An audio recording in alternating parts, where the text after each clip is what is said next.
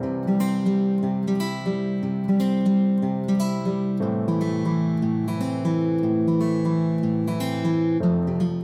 chào, đây là kênh Postcard của Mid US. Mua nỗi buồn, bán niềm vui và tạo nên những thông điệp giá trị cho các bạn.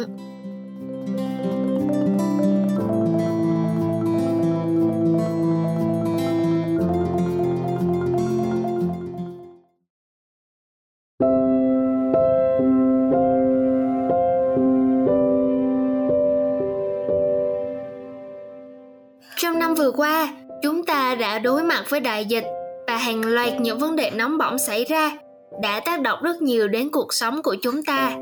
Và một trong những điều là nỗi lo muôn thuở của hầu hết mọi người, nay lại càng trăn trở nhiều hơn, đó chính là vấn đề về tiền bạc và quản lý tài chính sao cho hợp lý. Vì chi tiêu và quản lý tài chính tốt, cốt lõi sẽ ở thói quen và tư duy của mỗi người trong việc kiếm tiền và quản lý nó vì vậy, trong số podcast ngày hôm nay, mình sẽ chia sẻ đến cho các bạn một số thói quen và tư duy cũng như là góc nhìn mà những người đã có kế hoạch với tiền bạc của mình nên có và rèn luyện lâu dài.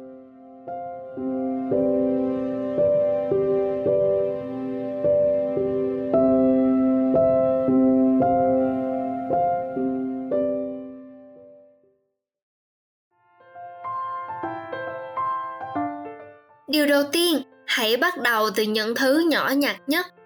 Và ngay tại khoảng thời gian chúng ta là sinh viên, thì điều này vô cùng cần thiết. Đó chính là quản lý từng chi tiêu nhỏ nhất.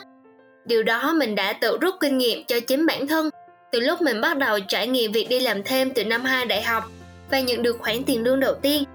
Khi đó mình nhận thức được việc kiếm tiền là không hề dễ dàng và số tiền mình kiếm được khi đó cũng không nhiều nên việc tính toán về các khoản chi tiêu hàng tháng phải được kiểm soát vô cùng chặt chẽ để có thể tối ưu chi phí sử dụng hàng ngày. Một cách rất đổi quen thuộc là các bạn có thể xem xét các khoản chi tiêu không quá quan trọng như tiền đi chơi, cà phê, mua đồ, ăn vặt vân vân sẽ chiếm bao nhiêu phần trăm. Nếu như nó quá nhiều và gây ảnh hưởng đến chi phí cho nhu cầu thiết yếu thì hãy hạn chế tối đa nó lại. Hãy bắt đầu hệ thống lại các khoản chi của mình từ những việc thiết yếu như ăn uống, nhà cửa, điện nước, sức khỏe và kể cả những khoản nhỏ nhất như là phí gửi xe. Chúng ta không hay tính vào, nhưng nếu như kéo dài 6 tháng đến 1 năm thì cũng là con số đáng bận tâm. Việc thu thập các hóa đơn mà chúng ta đã chi cũng sẽ giúp đỡ phần nào trong công tác thống kê đó.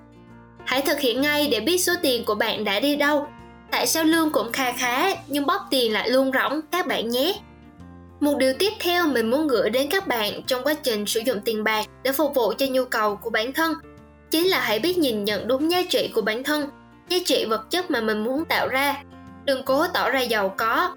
Ai trong chúng ta cũng muốn có một cuộc sống đầy đủ như những người thành công, ăn mặc đẹp, check in tại những địa điểm hạng sang, hay đơn giản là ham thích những thứ lạ mắt, trở thành ông vua bà hoàng shopee với một tháng cả chục đơn, theo kịp trào lưu.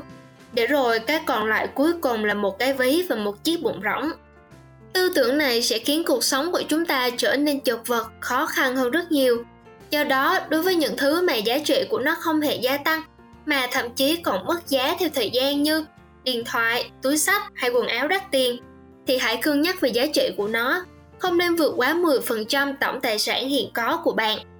Hãy cố gắng tiết kiệm và chi tiêu cho những thứ sẽ mang lại giá trị cuộc sống của bạn như học kỹ năng, sổ tiết kiệm vân vân để đồng tiền của chúng ta trở nên hữu ích hơn. Khi chúng ta có một số dư khá ổn thì hãy suy nghĩ đến những thứ mình kể trên nhé. Điều quan trọng không phải bạn mang chiếc túi bao nhiêu tiền mà là trong chiếc túi đó có bao nhiêu tiền. Nhớ nhé!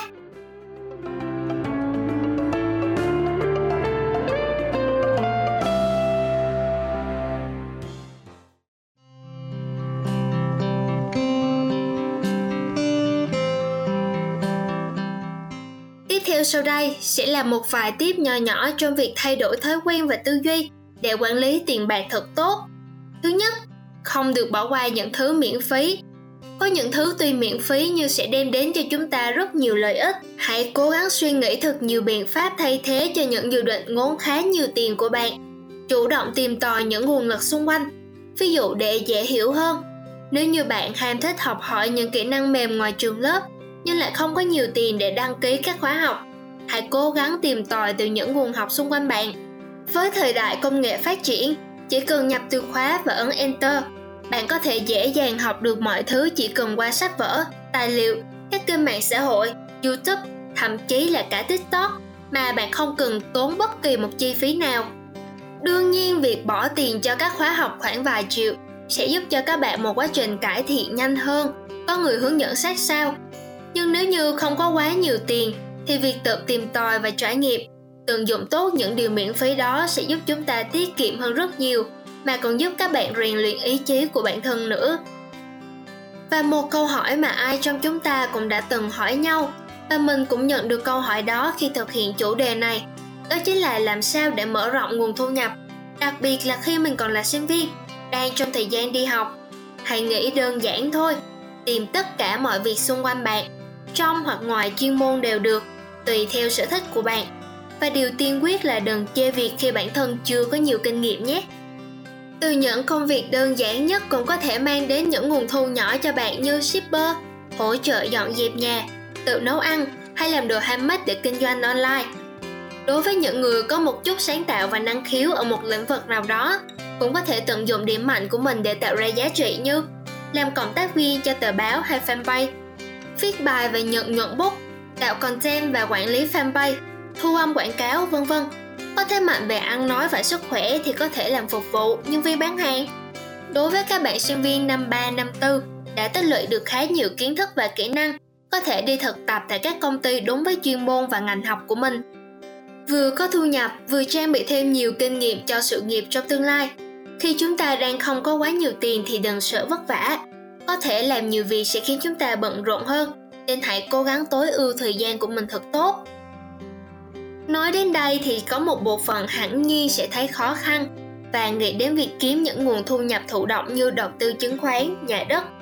Điều đó cũng tốt nếu như bạn có đủ kiến thức và kinh nghiệm về lĩnh vực đó, vì nó đem đến cho bạn một nguồn lợi khổng lồ thật, nhưng đi kèm là không ít rủi ro. Ý kiến chủ quan của mình với vấn đề này là không xấu, chỉ là mình nghĩ trước hết, chúng ta nên dùng sức lao động của mình để đổi lấy giá trị trước đã. Cho đến khi sở hữu một khoản an toàn cho cuộc sống hàng ngày, thì mới tiếp tục tìm đến những phương án bổ trợ thu nhập thụ động đó. Điều cuối cùng mình muốn nhắn gửi đến các bạn cũng sẽ là nguồn gốc để giúp tư duy về tài chính của các bạn được hoàn thiện hơn. Hãy trân trọng những đồng tiền mình tạo ra, cho nó một kế hoạch, một sự quản lý chặt chẽ như mình đã trình bày. Trân quý giá trị lao động của bản thân để từ đó chúng ta sẽ có một cuộc sống thoải mái hơn và tạo tiền đề cho việc mang lại nhiều giá trị hơn cho xã hội. Mình nói đến điều này vì thật sự, tiền là một dòng chảy. Khi bạn nhận thức được đúng đắn giá trị của bản thân, đồng thời mang lại nhiều giá trị cho xã hội, cho mọi người xung quanh bạn, thì như một lực hấp dẫn, dòng chảy đó sẽ đổ về phía bạn. Đó là một sự tác động qua lại của cuộc sống. Khi bạn có nhiều tiền, thì bạn càng phải có trách nhiệm với những đồng tiền đó trách nhiệm từ chính cuộc sống của mình và trách nhiệm cho cả nơi bạn nhận được nó. Đừng theo đuổi đồng tiền, đó chỉ là một con số tăng không điểm dần theo ham muốn của chúng ta. Hãy theo đuổi những giá trị cốt lõi của cuộc sống quanh bạn, vì nó mới chính là đồng tiền quý giá của bạn. Với những chia sẻ về tư duy về vấn đề tiền bạc, cũng như các kỹ năng trong quản lý tài chính vừa rồi MidUS hy vọng các bạn có thể quản lý tiền bạc một cách thông minh và hiệu quả cải thiện tình hình tài chính hiện tại, hoàn thiện hơn về lối sống, suy nghĩ về giá trị của bản thân và đồng tiền trong cuộc sống hàng ngày. Hãy làm chủ cuộc sống của chính mình bằng cách bắt tay và làm quen với việc quản lý tài chính ngày hôm nay nhé. Số phát sóng hôm nay của Miss US đến đây là kết thúc. Cảm ơn các bạn đã lắng nghe. Hãy cùng chia sẻ câu chuyện với tụi mình bằng cách comment bên dưới nhé. Xin chào và hẹn gặp lại ở số phát sóng tiếp theo.